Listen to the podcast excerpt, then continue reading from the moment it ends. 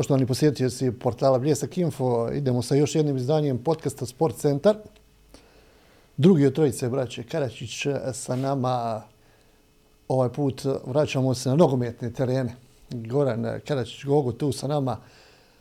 Iskoristili smo ovu priliku s obzirom da, da je ovih dana ili ovih mjeseci malo slobodniji nego posljednjih nekih desetak godina. E, Goran, pozdrav, dobrodošao u podcast Sport Centar. Hvala, bolje vas naš. Evo ja sam rekao na početku, malo, malo si slobodniji, malo više imaš vremena nakon deseta godina koliko si već onako u mašini, jel? Pa jeste, evo, neprirodna situacija za profesionalnog igrača. Eto, desilo se neke stvari u Turskoj, nažalost, što su postale normalne u nogometu. I evo, sad sam tu, čekam rođenje djeteta, ako Bog da, i, i onda ćemo gledati sad kad pođe prelazni rok na zimu, gdje ćemo, šta ćemo, ponuda ima. I eto, sad za sad malo je novija situacija za mene, još se nisam snašao u ovome jer sam navikao da sam u nekom stalnom treningu, žurbi, putovanjima. Tako da, evo sad, ali mogu ti reći da mi paše, da, se već lagano navikao. Relativno si još uvijek možemo reći mlad golman, međutim jako, jako dugo si u pogonu, tamo već nekih desetak godina prošao si sve selekcije, samo u Turskoj si već nekih desetak godina, ili, ili, manje, ili malo manje, otprilike pa, tu nešto negdje. malo manje, uh, sa nepuni 18 sam stao na gol Zrinskog, gdje sam branio jednu sezonu i onda sam prešao u Tursku i eto koliko ima već, prestao sam brojat godine. Veliko iskustvo i za mene jer uh, Turska ako Turska zna se da je možda bi ja rekao negdje šesta, sedma liga svijeta po fanaticima i navijačima rekao mi među prve tri.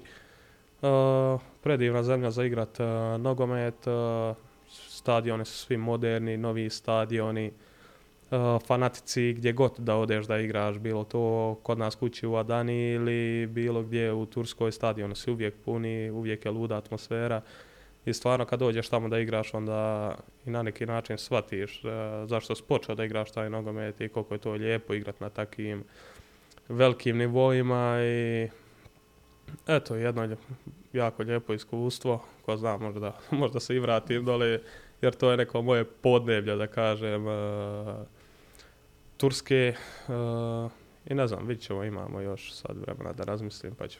Iz ove perspektive danas kad gledaš, kad si tek došao, o čemu si razmišljao, šta si kontao, je li to, daj da odradim ovaj ugovor, hoću li tražiti nešto bolje, hoću li se vraćati, je li to što sam zamišljao profesionalni nivo? Pa gledaj, uh, počeo smo igrati nogomet uh, zbog toga nekog sna da dođeš na neku najveću stepencu, da sam sebe iskušavaš dokle možeš doći. Ja sam uh, vrlo mlad otišao gore u Tursku i vrlo mlad sam počeo braniti, bačan sam u vatru Super lige gdje je, gdje je bilo pozitivno za mene, naravno jedno iskustvo na početku, to bile su oscilacije, branio si dobro pa nisi, jesi, nisi. I onda je bilo oh, i teška situacija prvo jer sam ja kao najmlađi sin bio sam vrlo vezan i sa braćom i sa roditeljima i bilo mi je jako teško, jako teško na početku, pogotovo a dana je jako daleko, ona je 200 km od Sirije tamo.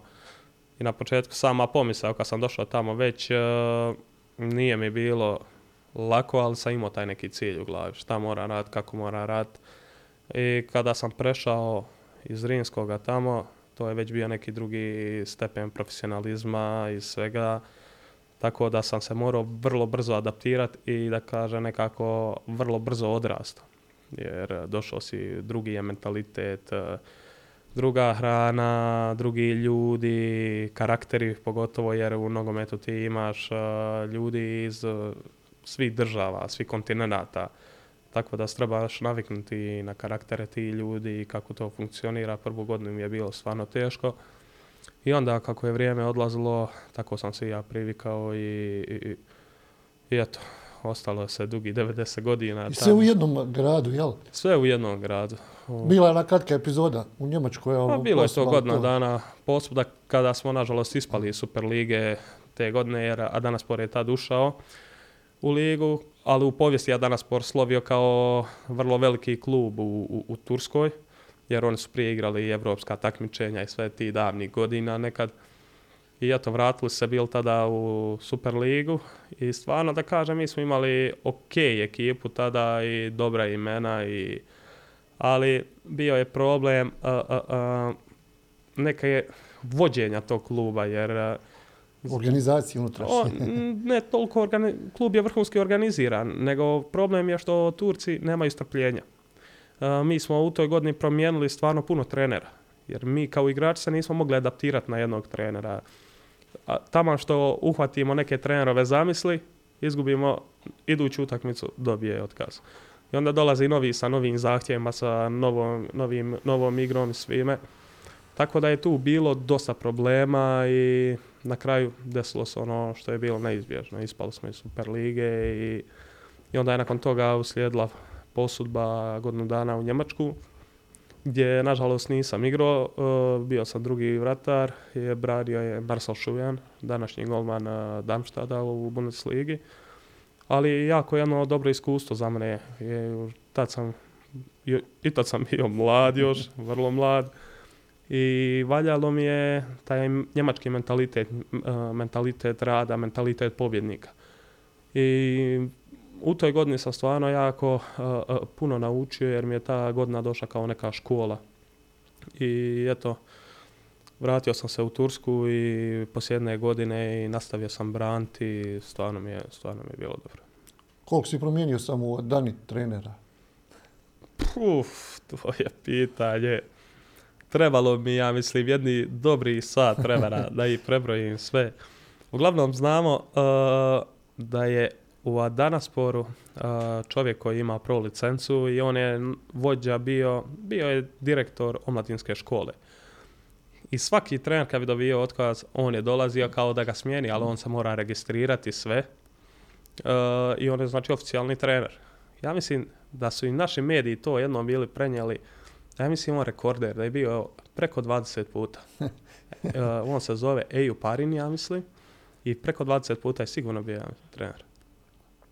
Kad ih ovako, evo, nećeš i nabrajati, ali kad bi mogao izdvojiti jednog dvojicu trenera koji su baš onako ostavili dojam iz tog perioda. Pa mo- mogu izdvojiti dvojicu trenera, uh, nekako bilo mi je jako drago i olakšavajuće uh, kad mi je u Adanasporu uh, uh, bio Krunoslav Jurčić, naš stručnjak, veliko ime Hrvatsko i stvarno mi je bilo predivno rad sa njim. I bio je čovjek otvoreni vizija i, i on je podrijetlom iz Hercegovine, tako da smo bili dosta bliski i pod njim smo igrali jako dobro. I eto, i on je na kraju dobio koji je ostali otkaz. A drugi trener uh, koga mogu izdvojiti, to je bio zadnje dvije, zadnju godinu dana, uh, Vincenzo Montella, današnji izbornik uh, reprezentacije Turske. Ma, Talijan, Talijan, znači, iako ja nisam baš obožavatelj uh, Talijana, ali vrhunski taktičar. On je, mi smo prošle godine izborili kvalifikacije za konferencijsku ligu, što je za Danu Demirspor bilo, ha, nije čudo jer se puno ulaže u taj klub, to je očekivano bilo. Ali opet kad pogledaš, pored kakve konkurencije si došao do. Europe, stvarno nešto zapanjujuće. I, ali mi smo svaku ekipu, da kažem, demolirali sa našom taktikom. Jer je on imao vrhunskog analitičara koji je pogledao od svakog protivnika po 50 puta i znao je šta rade, kako rade. I naši treningu, treninzi tokom, tokom tjedna stvarno su bili jako dosadni. Jer ti ponavljaš jedno te isto, to je nekako, ajmo reći, simulacija protivnika, znači gdje ti odradiš, maltene, imaš ponedjeljak, utorak, ajmo reći, malo teže treninge, gdje su, ono, ok, trening, malo preznojiš za sebe, a ostali dani u tjednu su bili čisto taktiziranje, znači ti se ne preznojiš ništa i, i tako dođe, govoriš, a čovječe, nećemo mi u subotu, nedjelju, nebitno, nećemo moći ništa, mi ništa nismo radili.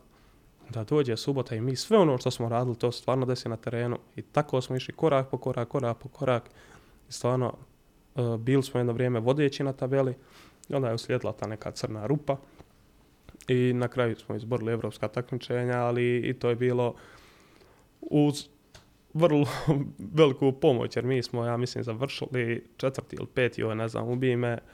Uh, I Fenerbahče je osvojio, uh, Fener je, da, Fener je osvojio kup i na osnovu toga smo mi išli kao, Otvorilo se to ja, mjesto, kao četvrti ili jel? peti, da, išli smo u konferencijsku ligu. Znamo da u Turskoj ligi jako puno stranaca svakodnevno, jel, i svake sezone i oni koji su velike zvijezde, pa nekada malo u godinama, neki nisu, ali dolaze koliko je kroz eh, tvoj klub prošlo takvih igrača, takvih imena. A prošlo je stvarno dosta. Uh, sad sam imao, evo, prošlu, od, ovu sezonu sam stvarno prvi, ja moram reći, tih zvijezda kome je, mislim zvijezda, svi su oni ljudi krvi od mesa, samo postoje u nogometu razni karakteri, kao što sam na početku rekao. Uh, stvarno kome je iznenadio kao osoba, kao sportaš. Kad, ti, kad vi pogledate, on je još poznim godinama, to je Luis Nani, uh, velika Manchester Uniteda, uh, koji evo sa svojih 36-7 godina, ne znam koliko mu je sada, gdje drži onu, onu dozu profesionalnošći i tu strast, kao da je još u Unitedu. Njegovo tijelo, njegov režim rada, života, stvarno jedan veliki primjer za, za ostatke nas, nogometaša. Uh, on, on čisto pokazuje kakav primjer sportaša trebaš biti. Znači, od obiteljskog, kako da kažem, posla, uz djecu, uz svoju suprugu, gdje on sve stigne odraditi za sebe, ali to nisu lagani treninzi, to je rad od 7-8 sati dnevno. I, i, i, i jedan veliki primjer, dok, dok smo imali primjer isto našeg tada Marija Balotelija, uh, ja ne znam, po medijima se svašta piše o njemu. Ja mogu reći stvarno jedna dobrična, je- jedan šalj, šalivđija, stvarno jedan, jedan odličan momak i a, to je istina što su rekli, da nije iskoristio, ja mislim, 10% svog talenta. Jer to je, s kim sam igrao, jedan od najboljih napadača i stvarno, stvarno, stvarno van serijska klasa. Kako sa njim dijelo slačionicu? A gledaj, da smo ja njemu puno nešto dijelili s slačioncem, nismo. E, ja sam ga upoznao, bio je, prošli smo, je pripreme skupa, kad sam došao Adan u Demir. On je na kraju, zadnji dan ili dva, on je prodat u Sion. E, ma, ne može, sa njim je svaki dan neka komedija, tako da je, ali kad se radi na treningu, tu je 100%, ali okolo treninga i to, on je... Ti on- sukobi sa trenerima, A često gleda. se to potencira kroz medije da se, ne znam, pokreće s ovim trenerom. A mediji će uvijek to pokrenuti. E, ne znam razlog zašto, ali stvarno, ja, ja nisam svjedok. E, imao je jedan sukob sa Montelom i to su njihovi interni italijanski, tako da ništa nisam razumio. A, na kraju, poslije tako jednog sukoba je i otišao sa otišao iz Adane Demir, prebačen je u Sion tad. I, I sada je se vratio. Sada je se vratio i bili smo nekih 20 dana skupa prije što sam ja napustio Tursku. Uh, došao je bio nespreman, ali brzo je se adaptirao i već je zabio dva gola za danu. Tako da je on tamo živuća legenda i stvarno ga ljudi vole. On je, kad je bio prošle godine, ne, pretprošle godine je bio u Adani i on je čovječe zabio dosta golova, ja mislim, 20 golova, ali mu je puno poništeno bilo. Tako da stvarno kad on želi, kad hoće, ja mislim da je jedan od najboljih napadača na svijetu. Puno je stranaca u ekipi svake sezone. Kako se uspijete posložiti, kako uspijete komunicirati, koliko vremena je, ne može se to za dan, dva, pet, tri utakmice, pet utakmica, pogotovo jeli, u, u Turskoj gdje je uvijek taj pritisak, gdje se nakon pobjede to slavi, a porazi se poprilično tragično shvataju. Pa to si upravo, da, poraz se. Uh, nogomet tamo više od života i ljudi žive za taj nogomet i, i u tome je po meni tamo jedan od većih problema. Jer sve se brzo urušava. Diže se prebrzo u nebesa, a uh, prebrzo se sve uništi. Zato su mnogi klubovi nestali iz Turske, gdje su živjeli stečaje i, pro, i raspade. Zato jer oni, ja bih rekao, osim te velike četvorke, ostali klubovi nemaju neki kontinuitet. Da oni nastave da ulagaju, da vjeruju jednom treneru da to ide. A Dana Demirspor je vjerovala Monteli i zato su došli do Europe. Sada, sada je trener Patrick Kluivert igrali smo Europu, to je bilo dobro, ali smo ispali u play-off od Genka na penale. Tako to je, ali smo opet pokazali da vjeruju u njega i ostavili ga i sad se opet rezultati vraćaju. Znači, za svakog trenera treba doći vrijeme da igrači shvate njegove zamisli i, i taktiku kako on želi igrati, kako to predočiti ekipi i trebamo to da shvatimo. A za, za strance e, to jeste jedan od problema jer e, u slačionci mi imamo oko 30-35 igrača. E, tu je negdje da oduzmete oko 20 je, ajmo reći, Turčina, domaći, koji su karakterom i mentalitetom slični nama. Dosta je tu sličnosti i ja bih rekao da su oni dosta emocionalni. Emocionalisti su tako da sam ja se volio družiti sa njima i stvarno i savladao sam jezik i, i, i stvarno bilo mi je predivno sa njima. Naravno ti ima, imaš ljudi i dobri i loši svugdje. A što je predstavljalo jedan od velikih problema, to su bili stranci koji su dolazili u klub, koji je bilo uh, iz Senegala, Nigerije, Francuske i onda htio ne htio, zbog govornog područja stvaraju se klanovi. E to nije dobro ni za jednu ekipu kada se Uh, mi smo imali u, u, u mom zadnjem klubu, imali smo dosta igrača iz Afrike i Francuske kojim je govorno područje bilo francusko i, i jezik. Tako da su, da je to bilo mali problema. Ne problema kod problema jer nismo disali kao tim nekada. Jer su oni držali posebno. Uh, mi smo imali Vamo, ja bih rekao da sam bio neka ta poveznica, gdje sam bio sa svima tu. Jer kako pričam turski, pa neka trebaš i prevesti, jer turski igrači ne znaju baš dobro engleski, onda je to bilo, neka sam se osjećao kao prevoditelj. I, i, i tu je bila još ekipa s kojom sam dosta blizak bio. Uh, Brida Sabalonga, igrač uh, Watforda, što je bio uh, dosta ekipe iz uh, ovih par momaka iz Nigerije i ovi moji golmani isto tako da smo se mi tu držali jer to je sve kako je podijeljeno po slačionci, taj neki naš kut, mi smo ga zvali naš kut gdje smo se mi družili. Francuzi su malo bili dole pred vratima, tako da je njima sve bliže bilo. Ali eto, na kraju stvarno jedna super priča, baš da kažem, na kraju smo mi bili obitelji, stvarno smo momci ginuli jedan za drugog, jer od toliko kako bi rekao, karaktera, najteže je stvoriti tu neku obitelj i na kraju smo uspjeli sa tim, jer kad, kad ovaj gine za tebe, e, onda, onda znaš da je, da je vrijedilo i da je stalo tako uh, uh, jedno predivno iskustvo zadnje godine. Kako je kod tebe slučaj? Jesi ti osjećao nekada, recimo, taj pritisak, ipak si stranac, doveden si u taj klub kao recimo pojačanje ili pojačanje, očekuje se od tebe, golman si, očekuje se da si uvijek top formi, očekuju se uvijek jel, najbolje. Od svakog golmana se očekuje da, da se obrani ono. Jel. Međutim, dogodi se i kiks, dogodi se i loša procjena, dogodi se e, gomila nekih stvari koje mogu u suprotnom pravcu sve odvesti. Normalno, bilo je svega, uh, pogotovo u Turskoj, svega je tu bilo, ali ja, pošto sam došao kao vrlo mlad, mene su prozvali dijete Adane, tako da ja sam dobio i i nagradu navijača Adanaspora, mog prvog kluba, uh, kao zahvalu kada sam napuštao klub. I nisu mi zamjerili što sam prešao u gradskog rivala, jer u to doba uh, Adana Demirspor je jako brzo rastao i oni su mene htjeli. Iako su to dva mrska neprijatelja, nisu mi zamjerili jer znaju da sam dao sve za klub i da sam se borio za klub. Na kraju Adana Spor je zbog financija i zbog svega pao na neke niže grane trenutačno, iako je veliki klub. A Dana Demiris je se uspjela uz privatnika koji je preuzeo klub i, i stvarno mi nisu zamjerili. A šta si me pitao bi ja zaboravio? Pritisak, dakle, eventualnih pogrešaka.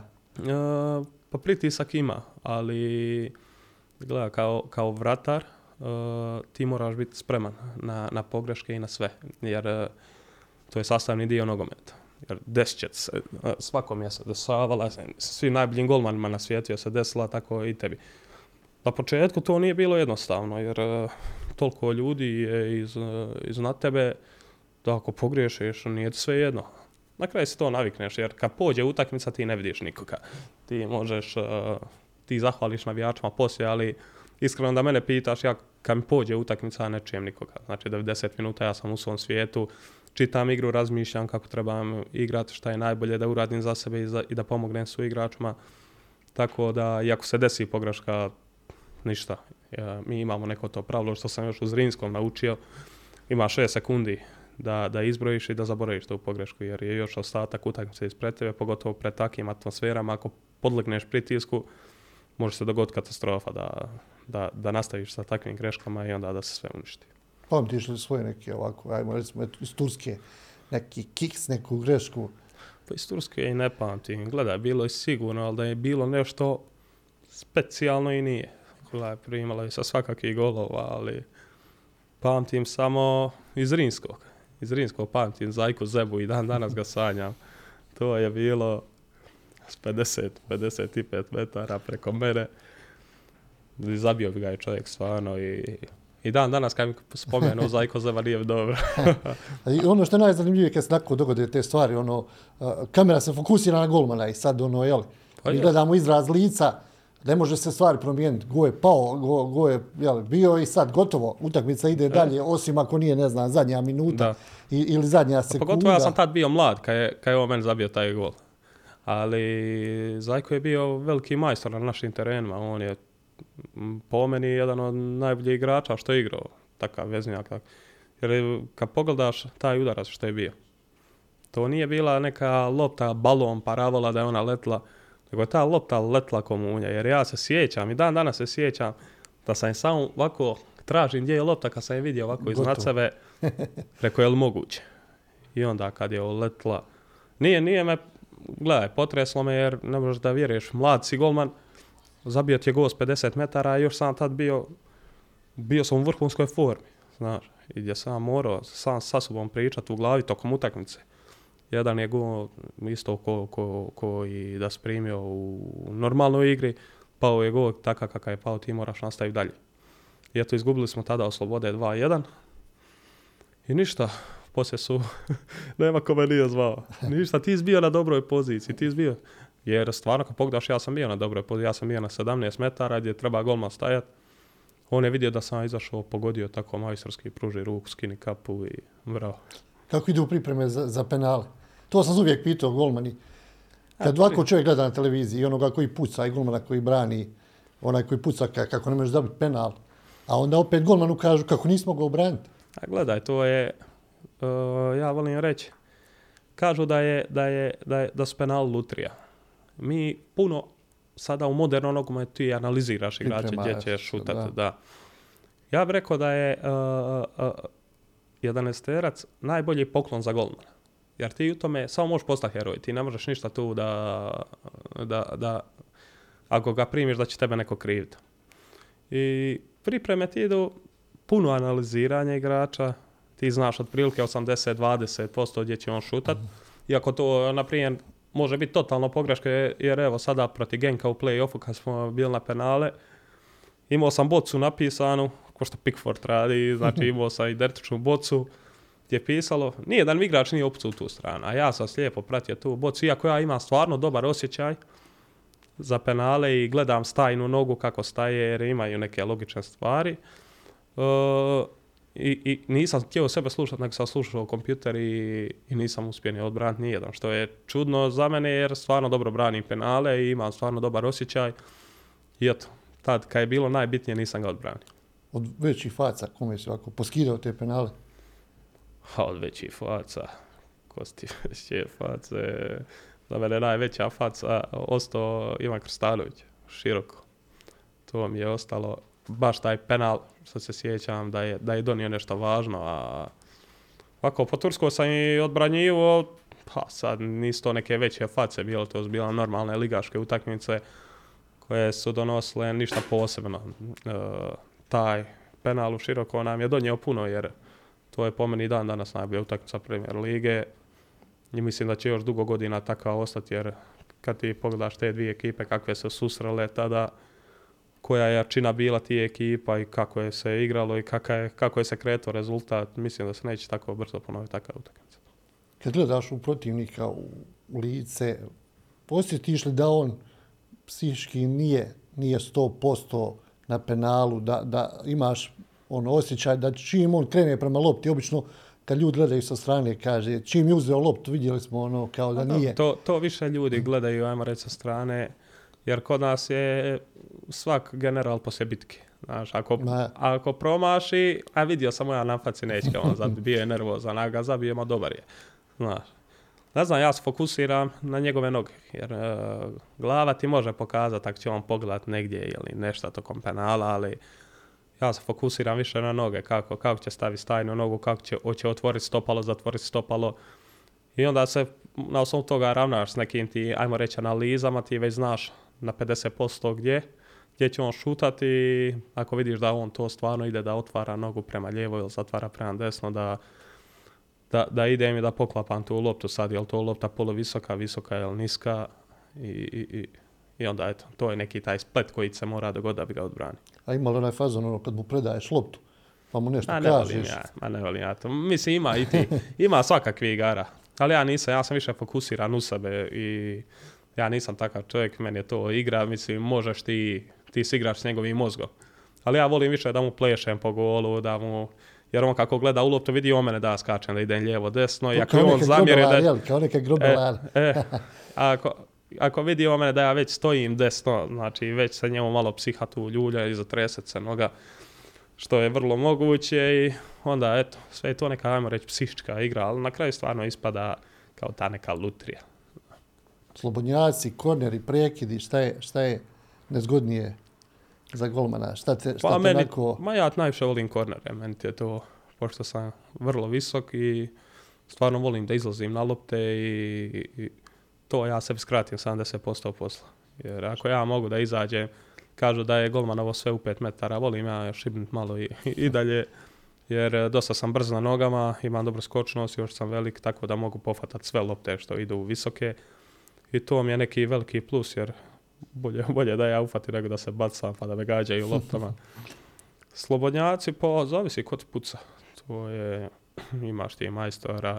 Kad sam tek došao u Tursku, imao sam slobodnjaka Podolskom, koji je pucao, odbranio sam ga, ali mislio sam da su mi otišli svi kraljevšci na tijelu. Znači, vrlo lagana lopta, ali precizna, znači 90 kad ide, to su majstori, to, to, me, to je Bog dao i to je još utrenirano, da stvarno imaš vrlo dobri šuter. Kako su ovi, kad pucaju, ne znam, sa 30 ili više metara, pa je ono A te su ti baš... najgore, kad je već imaš, znaš, ta lagana lopta ti je najgora. Znaš, kad ti ide ovako ono na blizu pa ti odbraniš nešto super, a kad ide ta, što svi očekuju te, od tebe da će odbran, pogotovo s ovim novim modernijim loptama koji su baloni, koji se prave protiv golmana, e, to je najveći problem. Jer e, kad oni nju udare punom nogom, lopta pleše, ajmo reći kao ovaj balon za djecu što kupiš. Tako da ti do zadnje trenutka ne znaš da li je možeš hvatati ili ćeš je odbiti ili, ili će ti ući, proći kroz ruke. Evo, možeš vidjeti x primjera najbolje liga svijeta i engleske i svega. E, Bio je puno primjera DG. Idemo lopta u ruke pa sklizno ode u, u, u gol. E, to, su, to su pitanje lopti. I on kad je govorio o tome, ljudi ga i smijali. I stvarno jeste. Ako, ako uh, nogomet sami se danas je lopte i sve se pravi da bi padalo što više golova. I to je, to je, to je uh, surova realnost i mislim da će se još toga namjest, ne znam točno čega, ali da pada što više golova, da je igra zanimljivija. Mislim, ja nemam ništa protiv toga, ali uh, stvarno lopte su danas napravljene da lete kao baloni i stvarno su nezgodne za vratar. Koliko su se već puta mijenjale u tvojoj karijeri? Lopte? Koliko su se puta mijenjale lopte? Pa nije da se one mijenjaju. U, svake godine uh, u Turskoj je oficijalni sponsor za lopte za ligu je Puma. Gdje je meni, znam, Puma je jako kvalitetna lopta, ali, ali stvarno sada ove nove lopte što su došli, balone su. Jer oni kad je pogodiš u srce, srce lopte je punom nogom, ona leti. Znači, zna, ima to bujma, ajmo reći, da ide po pola metra desno, pola lijevo, pa se spusti i digne, znači, što je, imaš osjećaj kao da je vjetar nosi.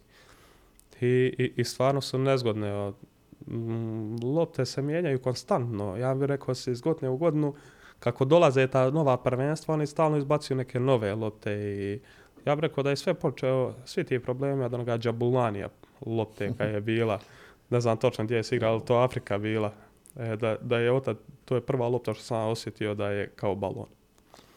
Reci mi šta ti, šta ti više odgovara kad igraš u odbrani, kad su iz, ispred tebe četvorica, trojica u liniji, šta ti je Pa najvažnije kad, kad se slaže taj neki zadnji red? Pa, ja najviše volim kad smo četvorica, četvorica pozadi i volim više da imam a, brze štopere nekako. Brze, ali da su, ajmo reći, da imaju tu nogometnu tehniku, znači da znaju igrat nogom i, i, i to mi je da nisu neke drvosječe, da kaže, da, da, da, da biju njihove napadače. E, ja volim stvarno da, da igram i kada se gradi napad od mene, volim e, da raširimo, da igramo, da ne idu toliko duge lopte. E, i, I to je nekakav moj stil igre što ja volim da, da radim. A, volim brze bekove da imam, znači da mi stignu zatvoriti sve i volim kada mi vezna linija dolazi kod mene po loptu da mi se spuštaju između moja dva štopera. E, nekakav taj moderni, ajmo reći, način igre, da sam se zaljubio u njega i, i, i da mi to paše. Koji su bili najbolji stoperi koji su ovako igrali kada si imao nekako tu neku određenu dozu sigurnosti bez obzira na protivnika i, i na sve. Obično golmani kažu kad sam imao, ne znam, kad sam igrao sa tim i tim igračima, bilo mi je puno, puno lakše. Pa to mogu reći sad sa sigurnošću, to su bila moja zadnja kako, dva štopera. E, to je bio Semi Guler, e, koji je budući reprezentativac Turske, njemu je već 28 godina i svi smo očekivali da će već biti pozvan i mnogi se klubovi interesuju za njega. Po meni definitivno najbolji stoper Turske lige, uh, koji je rodom iz Njemačke i ajmo reći taj neki sklop uh, Mm. turskog talenta i njemačkog mentaliteta da je, da je stvarno urodio plodom i stvarno vrlo dobar štoper. A drugi bi rekao, to je što ga ja volim nazvat moj sin, uh, Jovan Manev koji igra trenutačno u Osijeku. Uh, on uh, kada je, kada je vrlo je mlad, 22 godine i dosta je sada u te dvije godine iskusio stvari. Uh, dođeš dolaskom iz Makedonije do, do, do, do jedne Adane Demirspor Turske, uh, nije to lagano. I onda je malo pomalo rasto, rasto i nije igrao prošle godine, nešto je malo ulazio. I počeo je sa mnom da brani, da igra konferencijsku ligu. Prva utakmica protiv Kluža, pojeo ga pritisak, nije dobro odigrao. I onda poslije smo vidjeli sav raskoš njegovog talenta. Uh, gdje je stvarno super odigrao i, i, i vrlo, vrlo, vrlo zadovoljavajuće. Ali taj problem u Turskoj je što Turci hoće odmah kvalitetu, hoće iskusnog igrača, hoće on, oni su njega doveli kao perspektivu za budućnost, ali jednostavno, kao mlad igrač ti moraš igrati. I uradio je pametan potez, uh, Osijek ga je jako želio, otišao je Osijek, dobro je počeo igrat i evo sada protiv Hajduka je odigrao po meni najbolju utakmicu.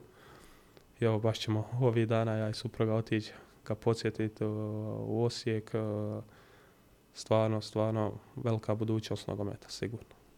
Ti si postao golman, braća su rukometaši, a i ti si počeo u stvari, jel? Prvo, prvo je bila rukometna lopta, jel? Ma nisu mi dali. I rukomet mi je i danas broj jedan sport. U našoj kući je on uvijek bio i bit će. uh, Nisu mi dali da budem rukometaš. uh, Što mi, Dosta Igor, dvojica, jel? što mi Igor kaže da mi je tvoja visina, ja bi samo pucao. E, tako, rođeni lijevi je bek, rekao bi. Znači da bi treba mi nakav jedan ko Igor da mi iskriža ili Ivan, znaš, a ja samo da šutam.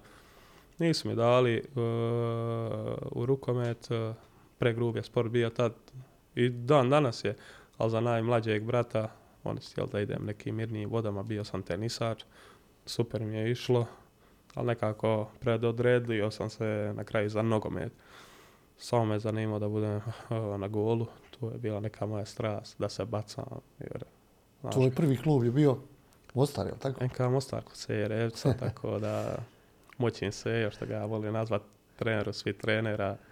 Tako jedna preljepa mostarska priča, ja bih rekao, od Seje, uh, puno djece, vidim i dan danas, Danas oni se traje u priča, raštanima, trči se, radi se.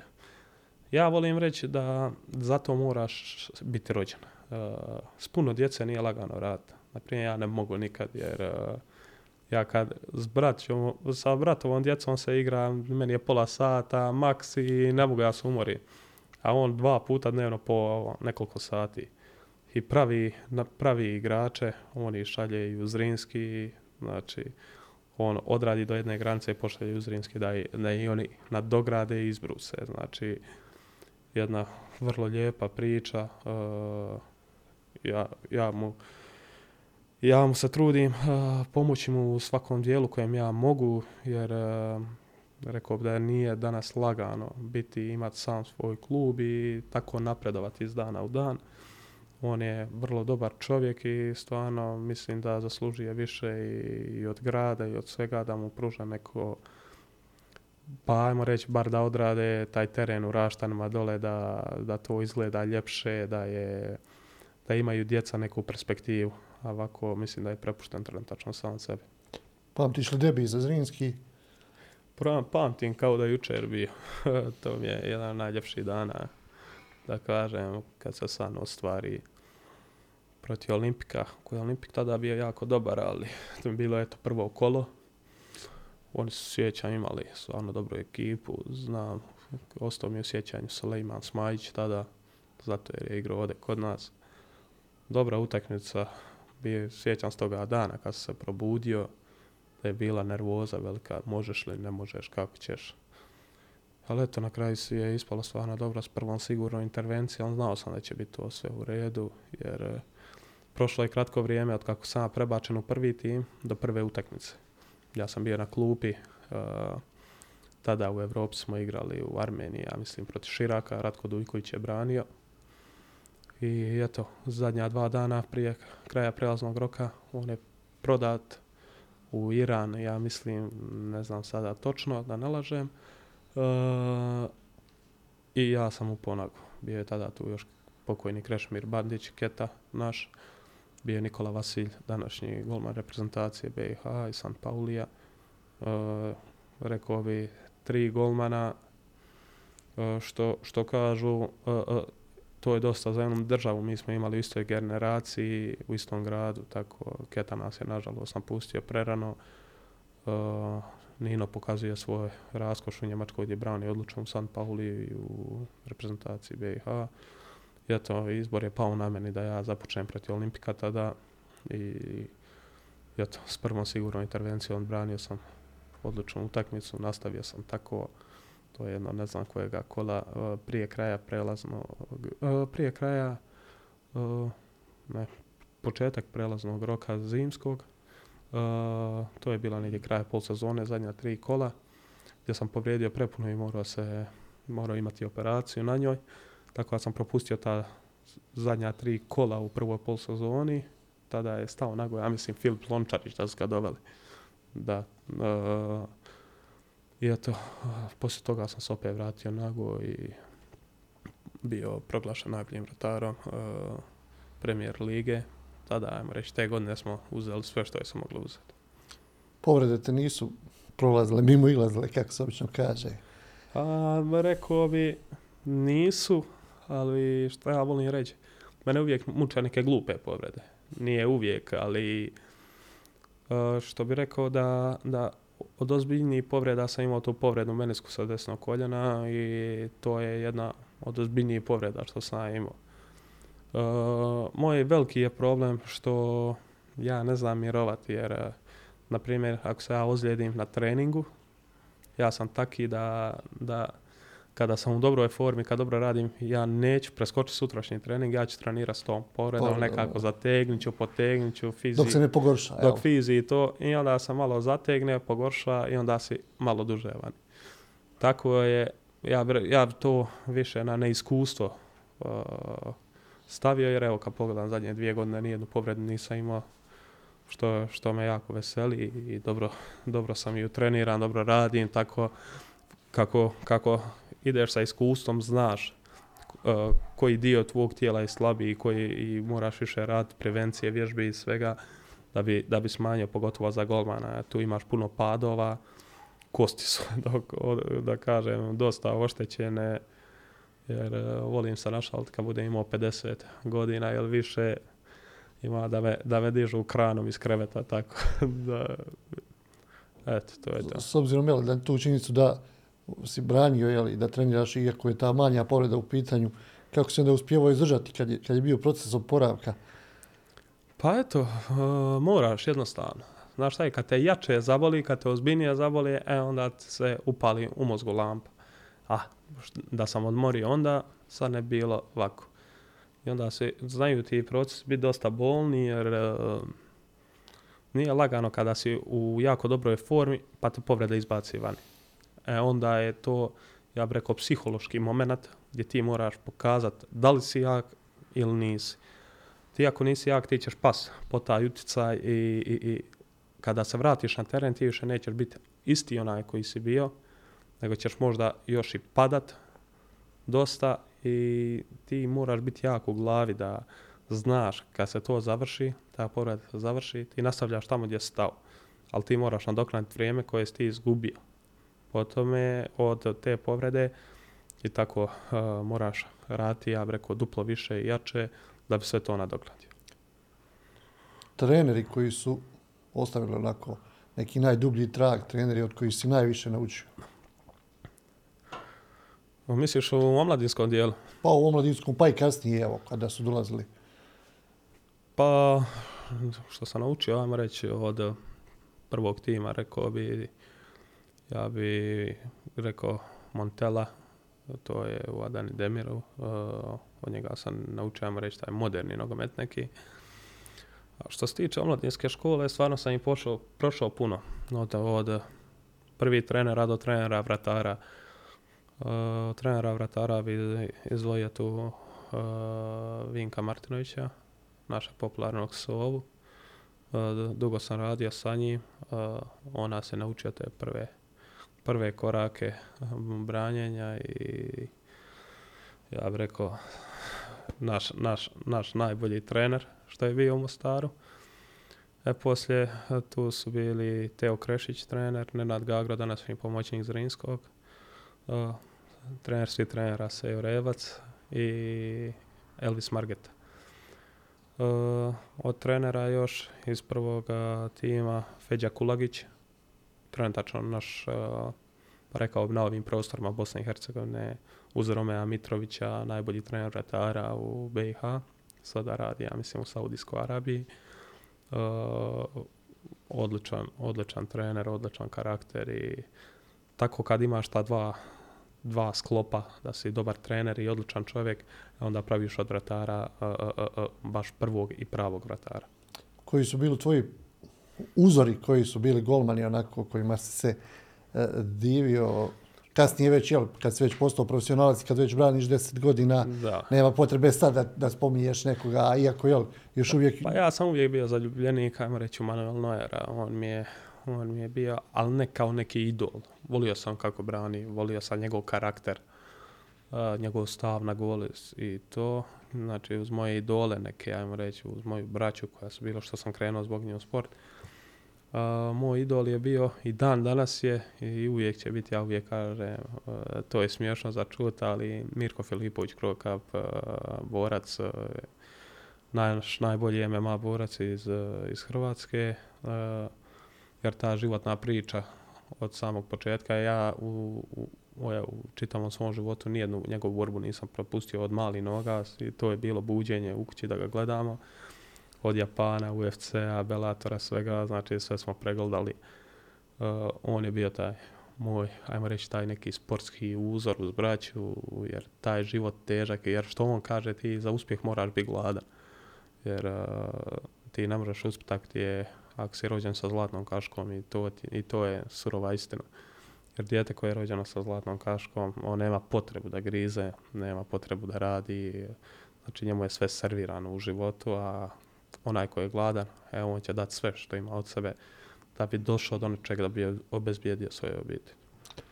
Obično kad ljudi pričaju u ekipi, igračima, uvijek kažu, jel, golmani su posebni. Sve na jednu stranu, golmani na drugu stranu.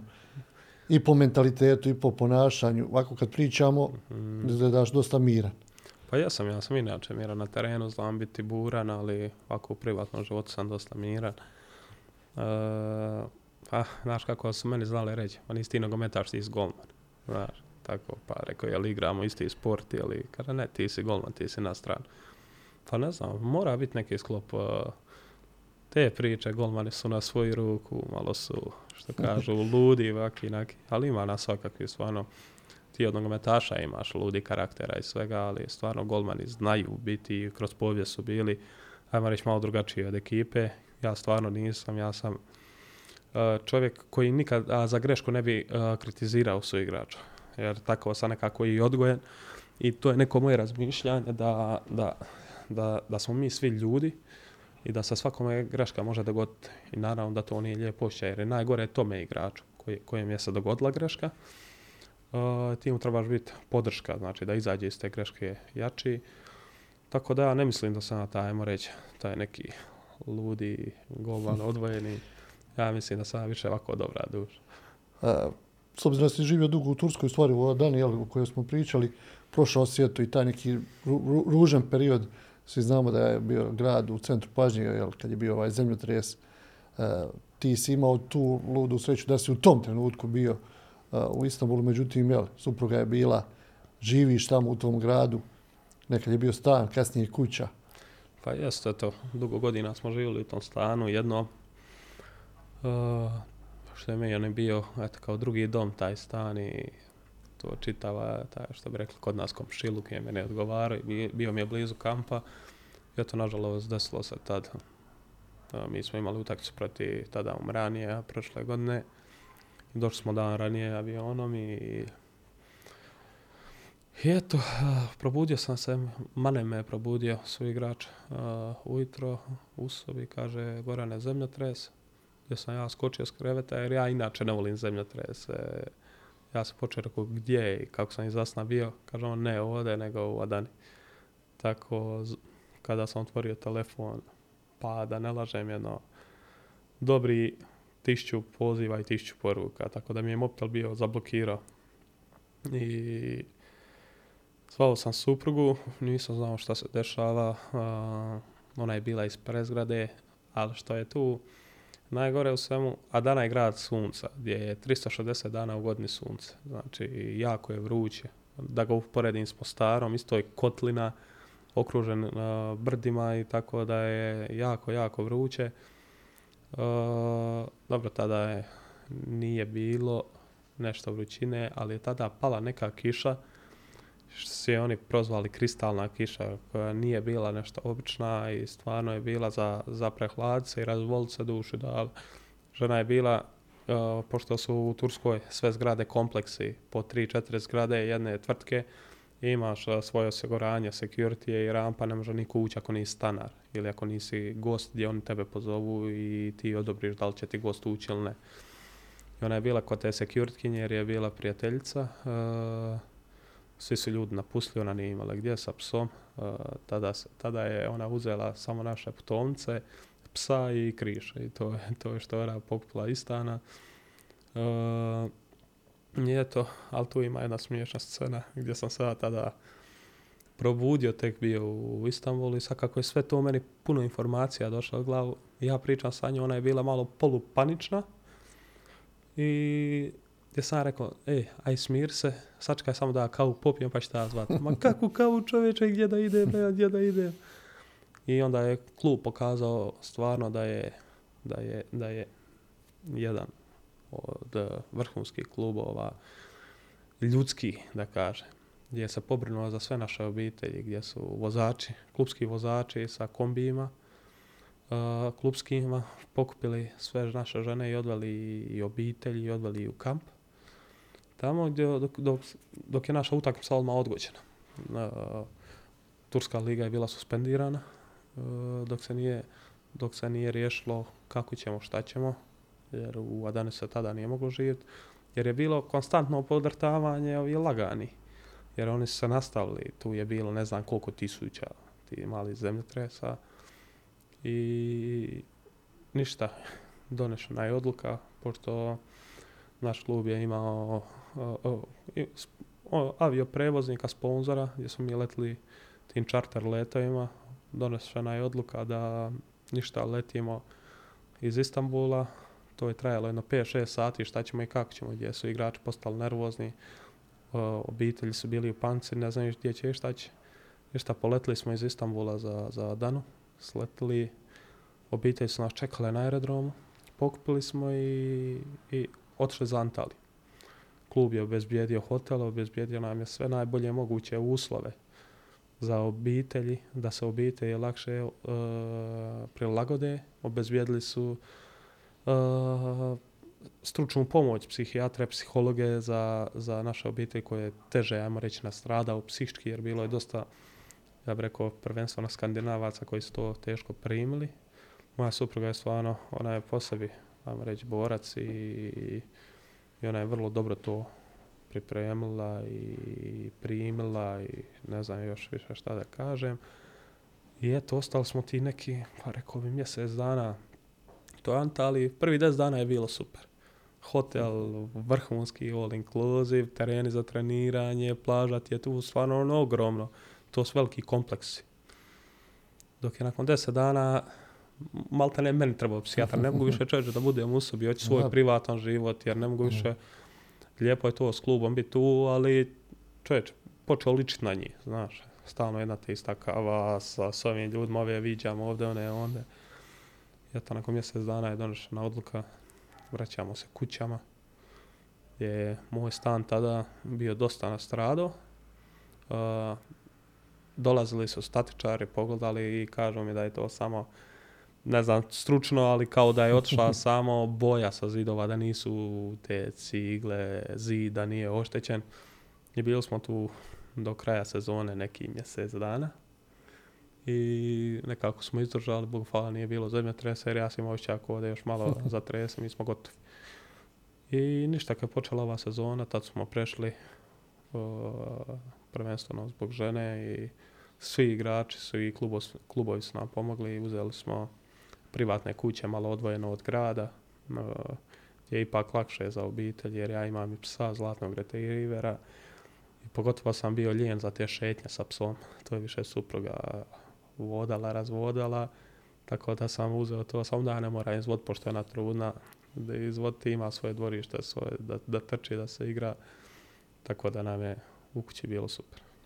Malo ću te pitati za repku, s obzirom da si prošao sve moguće omladinske selekcije, ali tako, od U17, U18, 19, 21, U15, 3-4 su bila i od Sahima Malkočevića, Tonija Karačića, Nestorovića, to su bile i one kvalifikacije, igrao si, ne znam, elitne runde za U17, U21 kvalifikacije, U19, to su bile one turniri, tri reprezentacije. Po čemu pamtiš taj sam period? To je opet bio jedan poprilično dug period, jel? Pa, pamtim, dug, od U15 do U21 ima tu godina kad pogledaš generacije dok se smijene. Pa, Neki od igrača danas igraju za reprezentaciju BiH iz tih generacija. Da, I šteta što nas više nije, nema jer e, to, to, je bila po meni jedna od najboljih generacija BiH, ta 96. 97. godišta. Uh, jedna, kako bi to opisao, dosta, dosta me dosta emocionalno to shvaćam i dan danas, jer tad smo mi to doživljavali emocionalno i ostao nam je taj osjećaj. Uh, neću zaboraviti nikad to u 19 kada smo igrali baš ovdje, igralo je se elitni dio kvalifikacija, mislim da se tako zvao nešto, da. Igrali smo ovdje pod Bijelim brijegom, Rapčići i Široki brijeg. Ukrajina, Poljska i, i Crna Gora. I Crna Gora, da i gdje vodiš do, protiv Ukrajine pod bijelim brijegom do kraja, malta ne primiš go 1-1. I onda smo pred Crne Gore na Pecari. U zadnjim trenucima. Izgubili 1-0, tako je, da. I onda tu su nas izgasli snovi jer smo imali, kad ti pogledaš, mi smo bili bolji u obe te dvije utakmice, ali eto taj neki, pa ne znam kako bi rekao za to, za taj naš nogomet, da nikako, nikako da napravimo taj neki iskorak. Poslije su oni napravili sa sa pokojnim Sakipom Akočevićem napravili, ja mislim, jedna ili dvije generacije da su otišli. Na Evropsko prvenstvo. Da, ali mislim da smo tad imali stvarno dobru ekipu, jako dobru ekipu. I ništa, onda smo zadnju utakmicu tu u Vrapčićima protiv Poljske jer smo igrali, izašli smo rasterećeno. Ja mislim da smo pobjedili 2-0, tako ne mogu se baš sjetiti. Ja znam da smo ih pobjedili. e, jer bili su stvarno dobri igrači tu, počeš od e, tada je bio Andrej Modić iz e, Milana, Amer Gojak, Luka Menalo, Stjepan Lončar, e, Kerim Memija, naš tu. e, jedna jako, jako dobra ekipa i Nemanja Andžušić iz Sarajeva. Jedna jako dobra ekipa i šteta, stvarno mogli smo otići na to Evropsko, to nam je bio stvarno cilj svima nama, jer od U15 do ti U19 i U21 poslije puno se igrača nije mijenjalo, znala je se ta, taj neki kostur Kostur ekipe, ekipe. od 14-15 igrača, a ovi su ostali, zavisi od povreda, jel svega upadali, ispadali, ali taj kostur ekipe se znao i stvarno smo bili, mogu reći da smo jedva čekali taj okupljanje kad će biti i stvarno smo se dobro družili i uživali smo. Malo ću te pitati i ovo, za kraj ovog razgovora, slobodno u tvoje vrijeme, s obzirom da si jako dugo profesionalac, i evo sad rekao sam na početku da ti baš ono, sad ti ovo izgleda pomalo sve neobično, nije stalno trening, pripreme, kraj sezone, pripreme za početak nove, opet sezona. Da. Kako si ti uspio kroz sve te godine se nekako posložiti, kažeš, jel, imaš suprugu, porodično se posložiti, jer ipak, jel, 10, 12, 15 godina kad se baviš jednim poslom, nije, nije definitivno lagano sve to opet Pa posložiti. lagano je, ne, nije lagano. Uh, stvarno ne znam kad bude kraj karijere kako će to ići i šta će. Jer ja ne mogu mirovati jednostavno, ja sam već nastavio svojim treninzima, više po, po teretani. Uh, uključio sam sebi sportove, svako drugi dan igram tenis, a to je moja velika ljubav, volim igrati tenis, uh, to mi je nekako, ajmo reći, rekreacijski najbolji sport, tu se najbolje istrčim, tu se, što ja kažem, izmlatim. I tako ostatak dana uh, provodim sa, sa suprugom, sa svojom obitelji, kod njene obitelji gdje vrlo rado želim, uvijek želim otići i stvarno mi je lijepo kod njeni i nekako tako uh, smišljamo šta ćemo jer jer uh, sada ćemo na neku avanturu po toj Hrvatskoj, idemo obići, uh, idemo na utakmicu Osijeka pa ćemo spuštati prema Zagrebu i i malo sve to prema Dalmaciji, jer kako svi ovih godina nemaš priliku otići, ti obiđeš malte ne čitavu Tursku, Europu, što se tiče, ali ti vidiš samo aerodrome i stadione, tako da evo vi svi godina stvarno nismo, nigdje smo otišli turistički, pa nadam se da će ovo sad neko vrijeme da, da iskoristim malo nešto da obiđem, u isto vrijeme da budem vrlo aktivan, jer eh, vrijeme brzo leti, već za neki dva mjeseca uh, otvara se prelazni rok, tako da je vrijeme da se vratim u, ajmo reći, u svoj život, da se vratim uh, na treninge, da izaberem dobar klub, gdje mi je prvenstveno sad bitno gdje ću igrat, uh, ambiciozan klub, uh, da, da nastavim grad karijeru, jer uh, 27 mi je godina, dugo još mogu braniti i stvarno se nadam da, da, da, ću, da ću otići sada u neki dobar klub, da, da, da se pokušavam prvenstveno zbog sebe da dobro brani jer to je najbitnije, a poslije da se i nametne, pokušati nametnut uh, za reprezentaciju, želim, znam da mogu dati puno, nego mi treba taj neki, ajmo reći, godinu dana nekog kontinuiteta u dobrom klubu, u dobroj ligi, da, da, da nastavim e, uh, da nastavim što bolje da branim i, i, i znam da mogu dati puno još. Kako se odmoriš, kako se opustiš nakon teške utakmice, šta ti najviše odgovara To mi je najgore vrijeme, to poslije utakmice. uh, jer kad dođeš kući, uh, prvenstveno su sada ovi novi hibridni tereni. I oni su po, po dosta tvrdi. I, ja kako sam velik čovjek, skoro dva metra, uh, dosta me koste znaju boliti poslije utakmice i od bacanja i od same te trčanja, izlazaka, skokova. Pogotovo jer su kopačke kod mene uvijek su to kramponi, veliki 15 cm, tako da dosta je se teško sa tim izboriti. I onda opuštanje mi je poslije prvenstveno da popije tabletu protiv bolova i obično sutra dan imamo dan slobodno, ako je neki ajmo reći veliki tjedan što mi zovemo od subot, da igraš subotu pa ti iduća utakmica nedjelja, znači imaš jedan dan slobodno da odmoriš, e, taj dan uh, općenito provodimo u šetnju u gradu, neka kavica, ručak, to, to je najbije neki, ajmo reći, ritual i običaj.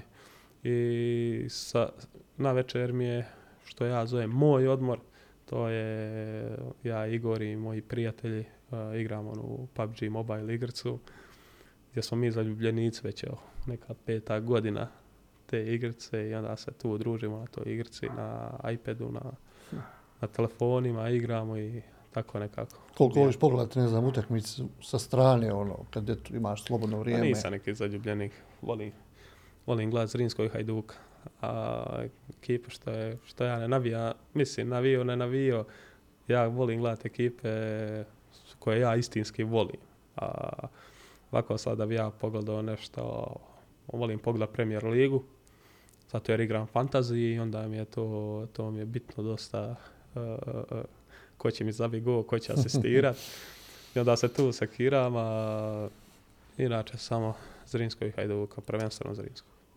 Ako se nekad u budućnosti djeca budu bavila sportom, ako kaže, ne znam, da bi bio golman ili golmanica?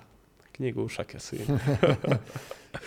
Pa bolje, ja neću odlučivati, naravno da će oni odlučiti svoje budućnosti, ali bilo mi vrlo drago da se bave sportom jer sport je jedan prvenstveno zdraviji način života i stvarno bi volio da se bave nekim sportom, ne mora to biti profesionalno ti šta, uh, volio bi da imaju dobro školovanje, prvenstveno, onda sport, pa neko oni odluče za sebe šta, šta žele da budu, a ja ću im biti naravno tu podrška.